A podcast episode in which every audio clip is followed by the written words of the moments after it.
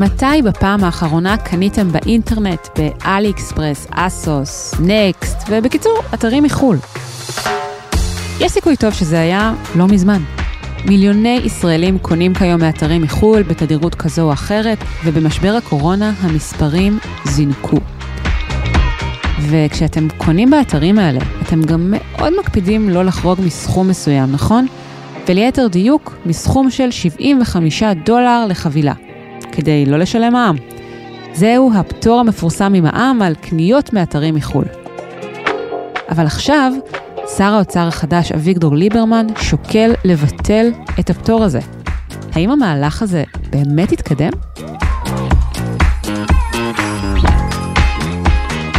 היי, אני הילה וייסברג, ואתם מאזינים לצוללת של גלובס. והיום נדבר על הפטור ממע"מ על קניות באתרים מחו"ל עד 75 דולר. מתי הוא התחיל? האם הוא השיג את מטרתו? ולמה כבר עשר שנים הוא נמצא תחת איום של ביטול?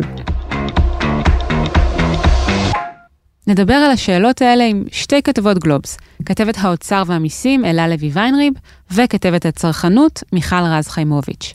ולצידן, עוד אורחים מיוחדים. אהלה. אהלן. תני לנו קצת רקע על הפטור הזה ממע"מ על קניות באינטרנט. נזכיר גם שמס ערך מוסף בישראל כיום הוא 17 אחוזים. טוב, אה, לא סתם הפטור הזה הוא פטור מפורסם, כי באמת אנחנו רואים אה, עלייה לאורך כל השנים האחרונות בהיקף הקניות באינטרנט, וכל מי שככה מקליק לו באתרים, יודע להגביל את עצמו, כמו שאמרת, ל-75 דולר. מה זה בעצם ה-75 דולר האלה? זה הסכום מקסימום שאתה יכול לקנות בפטור ממע"מ, מה-17% מע"מ שאתה משלם פה בכל קנייה, בכל חנות רגילה.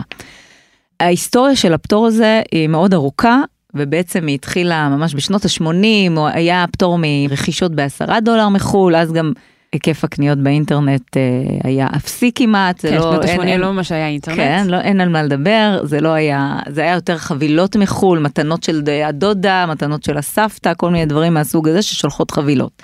כשהיינו אה, מתחננים כן, לאנשים שגרים בחו"ל שיביאו לנו משהו. נכון. אחר כך זה עלה ל-35 דולר, בהמשך זה עלה ל-50 דולר, כל הזמן התווכחו על הסכומים, תמיד עוד קצת עוד קצת, ואז הגיעה המחאה החברתית של 2011.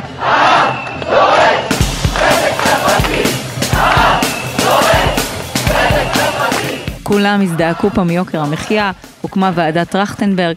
חלק מההמלצות היו בעצם להעלות את הפטור ממע"מ על יבוא אישי. זה בעצם יבוא אישי מה שאנחנו עושים כשאנחנו קונים באינטרנט אה, חבילות מחו"ל. אז אה, העלו באמת הסכום ב-2012 ל-75 דולר וככה זה היה עד היום, אבל 75 דולר, 250 שקל, זה, זה גם לא בשמיים, אבל בכל זאת אה, מאפשר לנו לקנות כמה חולצות נכון, מהסוס. נכון, אנחנו כולנו מכירים גם את אלה שמפצלים קנייה mm-hmm. וקונים עד 250 שקלים, עוצרים, מתחילים קנייה חדשה, 250 שקלים, קנייה חדשה. אנחנו ישראלים. יש הרבה כאלה, כן, זה האופי הישראלי. ועכשיו מיכל רז חיימוביץ' תיתן לנו תמונת מצב של מה קרה כאן בשוק הקניות אונליין באתרים מחו"ל וגם בארץ בעשור האחרון, מאז שהפטור המפורסם יצא לדרך. הילה, אז תראי במילה אחת, צמיחה, בשלוש מילים, צמיחה מאוד משמעותית mm-hmm. במספרים. אנחנו רואים למשל, דואר ישראל שהוא אמון על רוב החבילות שמגיעות לישראל, אה, מדווח על גידול של 166 אחוזים מ-2015 עד 2020. רוב החבילות. הללו הן אה, חבילות, אה, מה שנקרא, של דברים זולים, קטנים, כיסוי לטלפון, במטען ודברים כאלה. 90% מהחבילות, אגב, mm-hmm. זה מוצרים שהם פחות מ-75 דולר. בתוך אותם 10% שהם יותר, יש גם מוצרים שהם הרבה יותר, זה יכול להיות ריהוט גן ואפילו מכוניות. אבל רוב הישראלים בהחלט מגבילים את עצמם בהתאם לסף 75 הדולרים. זה מאוד נכון. גם מי שלא קונה רק את המטען לסלולרי, יודע לעצור בדיוק, ועושה תחשיב כמה הדולר, ולא לוקחים את הסיכון הזה. אגב, הרוב קונים בחו"ל, עדיין יש אה, נוכחות יותר משמעותית לחבילות שמגיעות מחו"ל, בערך 60-40 ביחס לאתרים מישראל. Mm-hmm. מה ישראלים קונים? ואיפה? אז תראי, יש כמה אתרים מאוד uh, בולטים. אני שנייה אסתכל על הזירה הבינלאומית, יש כמה אתרים שהם הכוכבים, אלי אקספרס לכל הדברים הקטנים והזולים יותר. נקסט, האתר הבריטי של הבגדים, שאני חושבת שאין אימא שלא חוותה אותו בדרך כזו או אחרת. אסוס הבריטי, גם אה, אופנה. בשנה האחרונה אנחנו רואים זינוק מאוד משמעותי לאתר שיין, האתר אהמ. הסיני, שגם פיצ'יפקס ואופנה. אמזון כמובן. אי-ביי כמובן, וכל מיני אתרים ספציפית, גם של מותגים יותר ויותר משלחים, אה, וגם אה, למשל אתרים מתמחים בנעליים, בספורט, נעליים אגב סגמנט חזק מאוד באונליין. אותו דבר בארץ, אופנה תמיד זה מאוד חזק, לא הזכרתי את iHerb גם, אתר שמאוד פופולרי אצל ישראלים, תוספי תזונה, קוסמטיקה. הקורונה אגב הזניקה את כל העולם הזה של הקניות באונליין, אומרים בערך שלוש שנים קדימה, גם מבחינת ההיקפים וגם מבחינת האוכלוסיות במרכאות החדשות שכאילו פחות מזוהות עם אנשי האונליין, במילים פשוטות, קהל יותר מבוגר. אבל דיברת על אנקדוטות, אתן לך דוגמה, בקרב חרדים שבאופן טבעי היינו חושבים שהם לא ממש צרכני אונליין, מסתבר שכן, אד הוק לאתר נקסט uh, הבריטי, יש ממש עמדות הזמנה בבני ברק, שאימהות יכולות להיכנס לאתר, לעשות הזמנות, ואת רואה חבילות ענקיות עם מלאות uh, כנראה בגדים עונתיים. אז למשל זה, אותו דבר אוכלוסייה ערבית, גם לכאורה פחות מוכוונת ל, uh, לעולמות הללו, רואים גידול מאוד משמעותי, בעיקר אצל צעירים, ובעיקר במותגי אופנה יקרים.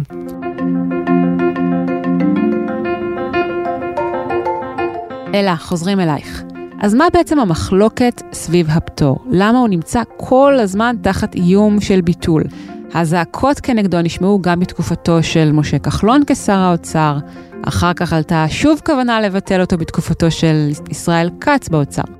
אנחנו מדברים פה על הרבה מאוד כסף במשולש של יחסים. Mm-hmm. יש פה מערכת יחסים שהיא בין הצרכנים, העסקים בישראל, הרשתות, רשתות הקמעונאות הגדולות אה, והמדינה. Mm-hmm. לכל אחד יש אינטרסים כלכליים. לצרכנים זה מאוד ברור למה הפטור הזה הוא מצוין. הם אה, מקבלים מוצרים זולים יותר באתרים בחו"ל, בפטור ממע"מ, זה שזה מוזיל להם עוד את העלויות. לא מספיק mm-hmm. שהמוצר עצמו זול יותר באתרים שהם מוצאים, אלא גם הפטור ממע"מ מוזיל אותו יותר. Mm-hmm. למדינה מדובר בהפסד הכנסה. זה המדינה יש לה אינטרס uh, מצד אחד לעודד את ה... כאילו לטפל ביוקר המחיה ולעזור ל, לאזרחים, ומצד שני, היא רוצה להגדיל את הכנסותיה. מדובר בהרבה מאוד כסף, אנשים מעריכים את זה באוצר ובגופים uh, עסקיים. בין 1.5 ל-2 מיליארד שקלים uh, בשנה של גירעון בהכנסות של המדינה. ועכשיו עם גירעון של 160 מיליארד שקל, הדחיפות לסגירת הבור היא אפילו יותר גדולה. אנחנו לא היינו רגילים לגירעונות כמו שאנחנו רואים היום של 150-160 מיליארד שקלים. אנחנו היינו רגילים, כשהגענו ל-20 מיליארד בתחילת uh, ב-2020, זה היה, אלוהים ישמור, חייבים, דיברו על גירעון של 3-4 אחוזים, נזעקו. היום אנחנו דיברנו, כבר הגענו ל-17 והגענו לאחוזים גבוהים מאוד, אז, אז הפרופורציות השתנו. ובצד השלישי, במשולש הזה נמצאים העסקים בישראל, ארגוני העסקים והרשתות, הגדול, ארגוני המעסיקים והרשתות הגדולות, נשיאות התעשיינים, כל מי שמייצג בעצם מעסיקים במשק ואומר, אנחנו לא יכולים להתחרות ככה, אתם בעצם קושרים לנו את הידיים ואומרים לנו תתחרו. אתם אומרים לנו, כבר מתחיל המחיר יותר נמוך ב-17% ממה שאנחנו יכולים להציע לצרכן פה. אז איזה תחרות יש פה ואיך אנחנו נשרוד עם כל שאר הרגולציה שקיימת במשק, והם מבקשים כל השנים לבטל את הפטור הזה.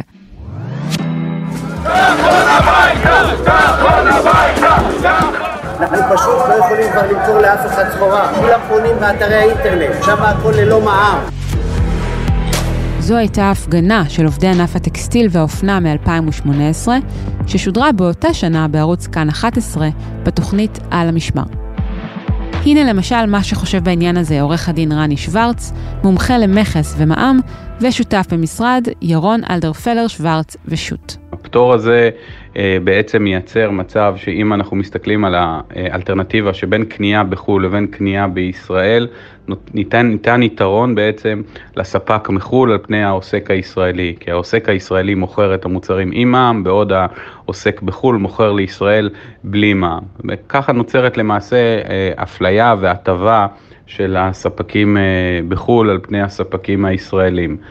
ודיברתי על הנושא הזה גם עם אוריאל לין, נשיא איגוד לשכות המסחר, שחושב שמה שהיה אולי נכון ב-2012, לא בהכרח נכון עכשיו. נתנו סוכריה, זו הייתה שגיאה איומה, mm-hmm. שנעשתה בזמנו ב-2012, mm-hmm. אולי בזמנו זה היה מוצדק, mm-hmm. אבל כל מי שמבין בכלכלה יודע שמהלך שאולי הוא מוצדק בתקופה מסוימת, יכול להפוך להרס בתקופה אחרת.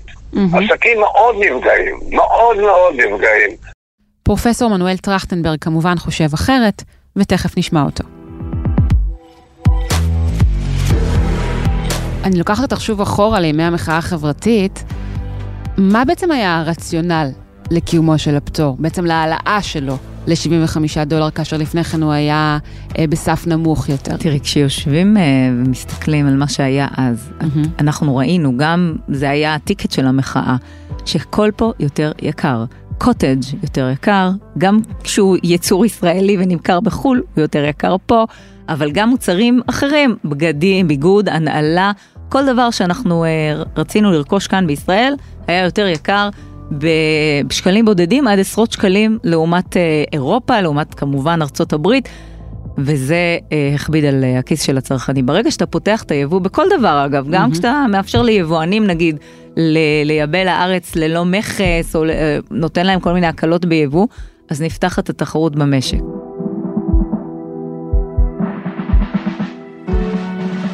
כמובן שמי שזוכר היטב את ימי המחאה הסוערים, ובעיקר את ימי ועדת טרכטנברג, שהיו גם הם סוערים למדי, הוא האיש שעמד בראשה, הכלכלן פרופסור מנואל טרכטנברג, כיום ראש המכון למחקרי ביטחון לאומי.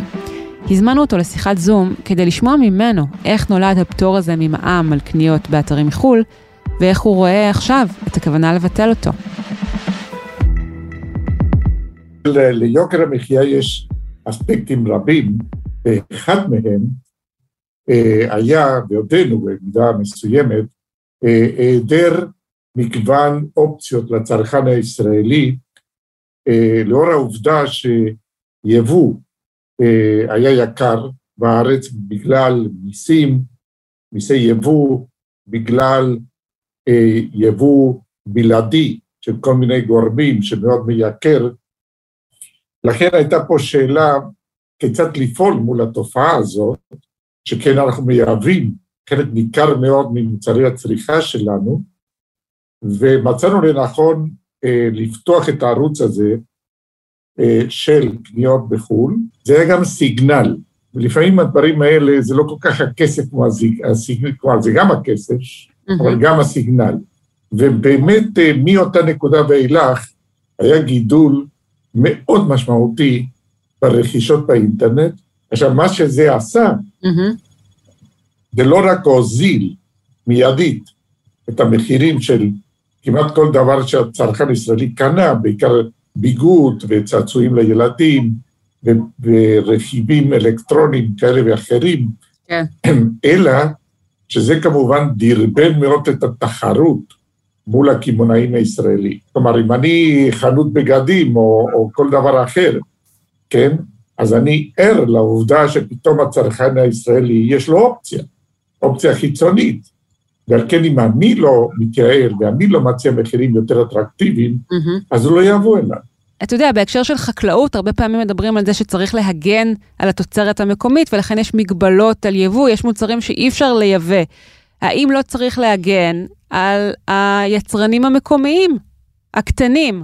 זה נכון, אבל מצד שני, בהינתן שהשוק הישראלי הוא שוק שעדיין לא מספיק פתוח ומקושר אינטימית לעולם אה, בפן של, אה, אה, של מוצרי צריכה רבים, אז יש לטעמי עדיין צורך בלהחזיק את הצינור הזה שמאתגר, שמדרבן תחרות, שכל הזמן קורא תיגר לכוחות ה... לקוחות השוק בארץ שהם ריכוזיים וכך הלאה.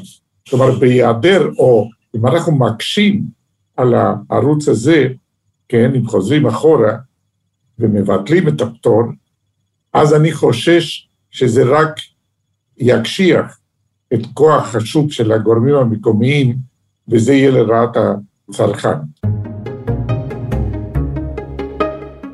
שאלתי את פרופסור טרכטנברג למה נבחר צעד יחסית קטן שמאפשר מעקף של הריכוזיות בישראל ולא טיפול בבעיות היסוד של המשק, כדי להגדיל תחרות ולהוריד מחירים. הוא אמר שהוועדה המליצה לעשות גם את זה וגם את זה. את אותה שאלה שאלתי גם את אלה. המהלך הזה עבר כי יחסית הוא פשוט ליישום. זה לא מהלך שהצריך אה, גם השקעה פיזית בכסף. נכון שנגרע כסף מקופת המדינה, אבל זה לא צריך איזשהו איזושהי השקעה באיזושהי תשתית או משהו מיוחד, ולכן הוא היה מהלך יחסית פשוט, וגם יש מי שאומר פופוליסטי, אתה עושה את זה ואז כאילו אתה מיד מקבל את הקול של הציבור. אבל בכל זאת זה עשה, זה עשה את מה שזה עשה לציבור, זה לצרכן חסך בפועל כסף. יש עוד סיבות לכך שבאוצר רוצים לבטל את הפטור הזה באופן די עקבי, מעבר לסיבה המובנת מאליה, עוד כסף לקופת המדינה? החבר'ה באוצר, גורמי המקצוע, לא רואים בזה פטור שוויוני, כי אם יש מע"מ שאמור לממן, המע"מ זה מס שאמור לממן את השירותים הציבוריים. אין סיבה לתת פטור מהמע"מ על X ולא לתת פטור מהמע"מ על Y, את מבינה? לכן גם תמיד ברקע, אני אומרת ואני מזכירה את זה, תמיד מדברים גם על הפטור ממע"מ על פירות וירקות, למה הוא קיים, תמיד אז מזכירים את העניים ולא מבטלים אותו, כי זה בעצם אה, מוצר אה, בסיסי שהם אה, צורכים אותו. אבל פטור מקניות אונליין זה לאו דווקא מסייע לאוכלוסיות החלשות, ולכן הפטור הזה הוא, הוא, הוא כמו שהוא קל ליישום, הוא גם קל לביטול יחסית. לכאורה פטור בורגני. לכאורה, כן, את יודעת, אנחנו, מי שיושב מול המחשב ומזמין אה, נעליים בנקסט או באתרים אחרים, הוא לא אה, רעב ללחם, זה לא, בדרך כלל. ועכשיו, עשר שנים אחרי פרוץ המחאה החברתית, שוב אנחנו עומדות מול גל התייקרויות במשק. בחלק מקטגוריות הצריכה עדיין ישראל יקרה בהרבה בהשוואה למדינות אחרות, ונראה שמחובתה של הממשלה לחשוב גם על הנושא של יוקר המחיה, איך היא מטפלת בו. זו עדיין בעיה מאוד מאוד בוערת. כרגע לצרכן אין הרבה אפשרויות, הצרכן פה גם עשור אחרי המחאה החברתית, אנחנו מוצאים את עצמנו באותו מצב. שוב עליות מחירים, כי מחירי הגלם עלו, כי, כי יוקר העבודה כאן יותר יקרה, אתה משלם, מעסיק משלם יותר לעובד מאשר נגיד בטורקיה או בסין, במקומות שקונים מהם מוצרים יותר זולים. אבל צריך להתחיל מלמטה, לא צריך להתחיל ב-17% מע"מ. אפשר יהיה לבטל את ה-17% מע"מ, זה לא יהיה... אה, לא יהיה בשמיים ולא יהיה נורא כל כך לצרכן, כל עוד ימצאו לצרכן איך לכסות על הפער הזה. איך קודם כל להוריד מחירים פה בארץ, וגם אולי לתת פטור במקום אחר שפחות מזיק לקופת המדינה ופחות מזיק לעסקים. יש, יש פתרונות. אז אני אהיה רגע בצד של העסקים וגם בצד של האוצר, והם אומרים, גם בהיעדר הפטור ממע"מ, פער המחירים כל כך גדול, שאנשים עדיין יקנו באינטרנט ועדיין ייהנו ממחירים נמוכים יותר, אז למה צריך את זה? זה לא מדויק, יש, יש מוצרים מסוימים שזה פער, אה, הפער הוא לא כזה משמעותי, אבל צריך את זה, בטח שצריך את זה, אולי הפטור הזה יעודד, מה המטרה הייתה? בואי נחזור למטרה של הפטור. הפטור הזה היה אמור לעודד את ירידת המחירים בארץ ולאפשר לצרכן בחירה, לאפשר תחרות. אנחנו כל הזמן מדברים, תחרות היא, היא ערך פה בשוק. אוקיי, okay, אז עכשיו אנחנו מדברות על שר האוצר החדש, אביגדור ליברמן, שאחת ההצהרות הראשונות שלו, דיברנו עליה, היא שאני לא אעלה מיסים. והנה, שוב, יושב לו על השולחן הפטור המפורסם ממע"מ על קניות באינטרנט, והוא שוקל לבטל אותו, כי זה מה שאנשי המקצוע דוחקים בו לעשות. אבל אם הוא יעשה זאת, זה באיזשהו אופן שקול להעלאת מיסים. אז לאן מועדות פניו לדעתך? אז קודם כל הוא יכול להגיד אה, לא, זה לא העלאת מיסים. העלאת מיסים, מדברים על העלאת מיסים ישירה, על העלאת עוד אחוז במע"מ, על דברים כאלה, הוא יכול להגיד שזה לא העלאת מיסים, למרות שבפועל זה סוג של, כי אם היה פטור עשור, אז אין שום סיבה פתאום שהוא אה, יבוטל, לכאורה. אבל לליברמן היו כמה הצהרות, וצריך להתייחס לכולם כמכלול. אחד, קודם כל הוא נותן אמון בגורמי המקצוע. זה מתחיל בזה שהוא לוקח את ההמלצות שלהם ברצינות, הוא ישקול אותם, הוא יבחן אותם מול כל הגורמים במשק, מול גם הטענות של הצרכנים, למרות שלצרכנים אין לובי, הוא לא עיוור, הוא יודע מה ההתנגדויות ומאיפה הן uh, עולות. דבר שני, הוא אמר גם שהוא יצטרך לעשות צעדים לא פופולריים, וזה צעד בציבור הכללי לא פופולרי. הוא מאוד פופולרי בקרב המעסיקים וארגוני המעסיקים, אבל הוא לא פופולרי בקרב הציבור הרחב. יכול להיות שזה יהיה אחד הצעדים הלא פופולריים שהוא יצטרך לעשות. וזה המסר שהוא משדר לאורך שבועיים של עבודה. אנחנו כתבנו בגלובס שוקל לבטל, כי באמת זה אחד הדברים שהוא שוקל לעשות. יש מקומות שכתבו ביטל, מבטל, קבע, זה החלטה סופית, כל מיני דברים מהסוג הזה. אז לא, הוא אמר בעצמו, אני לא שולף מהמותן, אני לא יכול להחליט ביום שאני מבטל את זה. הוא צריך לשמוע את כל הצדדים. יכול להיות שלא יהיה לו מנוס מזה. לגבי אגף fake news, אני כל פעם אה, קורא משהו, מגלה משהו חדש. פעם החלטנו על אגרת גודש ופעם החלטנו אה, להטיל מס על הקניות באינטרנט. קחו הכל בערבון מוגבל. זה היה מתוך כנס אלי הורוביץ לכלכלה וחברה, שהתקיים ביום שלישי השבוע. עכשיו בונים תוכנית כוללת ובונים הרבה אה, המלצות שקשורות גם לעולם הפיזיקלי, זאת אומרת ביטול פטורים אחרים. יש, אל תשכחו שיש פטורים אחרים על השולחן, יש פטור, ביטול, רשות המיסים באופן מסורתי דורשת לבטל את הפטור מהשכרת, אה, מהכנסות על השכרת דירות, שזה פטור משמעותי, עד 5,000 שקל יש לך פטור משכירות. שם יש הרבה מאוד כסף, וזה בשוק הדיור. אז, אה, אז... שרוצים לצנן אותו. הם רוצים מאוד לצנן, והם רוצים מאוד לבטל את הפטור הזה, ו... אה, יכול להיות שהוא יבחר בדרך הזאת ולא יבחר בדרך של ביטול אה, הפטור על אה, קניות אונליין. אלה, אנחנו נמשיך ונעקוב. תודה. תודה רבה.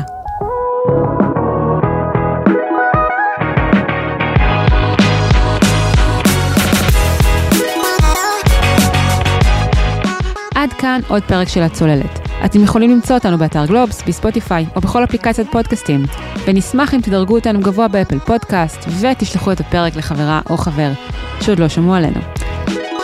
והחל מיום שני הקרוב אנחנו מזמינים אתכם להאזין לספין-אוף חדש של הצוללת, צוללים לתקציב. בכל שבוע עמירם ברקת יצלול לנושא אחד מתוך תקציב המדינה, ויסביר אותו לעומקו יחד עם נבחרת כתבי ופרשני גלובס. כתבת האוצר אלה לוי ויינריב, כתב ופרשן המקרו אורי פסובסקי, וכתב ה data journalism עידן ארץ. עורך הסאונד הוא ניר לייסט, אני הילה וייסברג. נתראה בפעם הבאה. ביי ביי.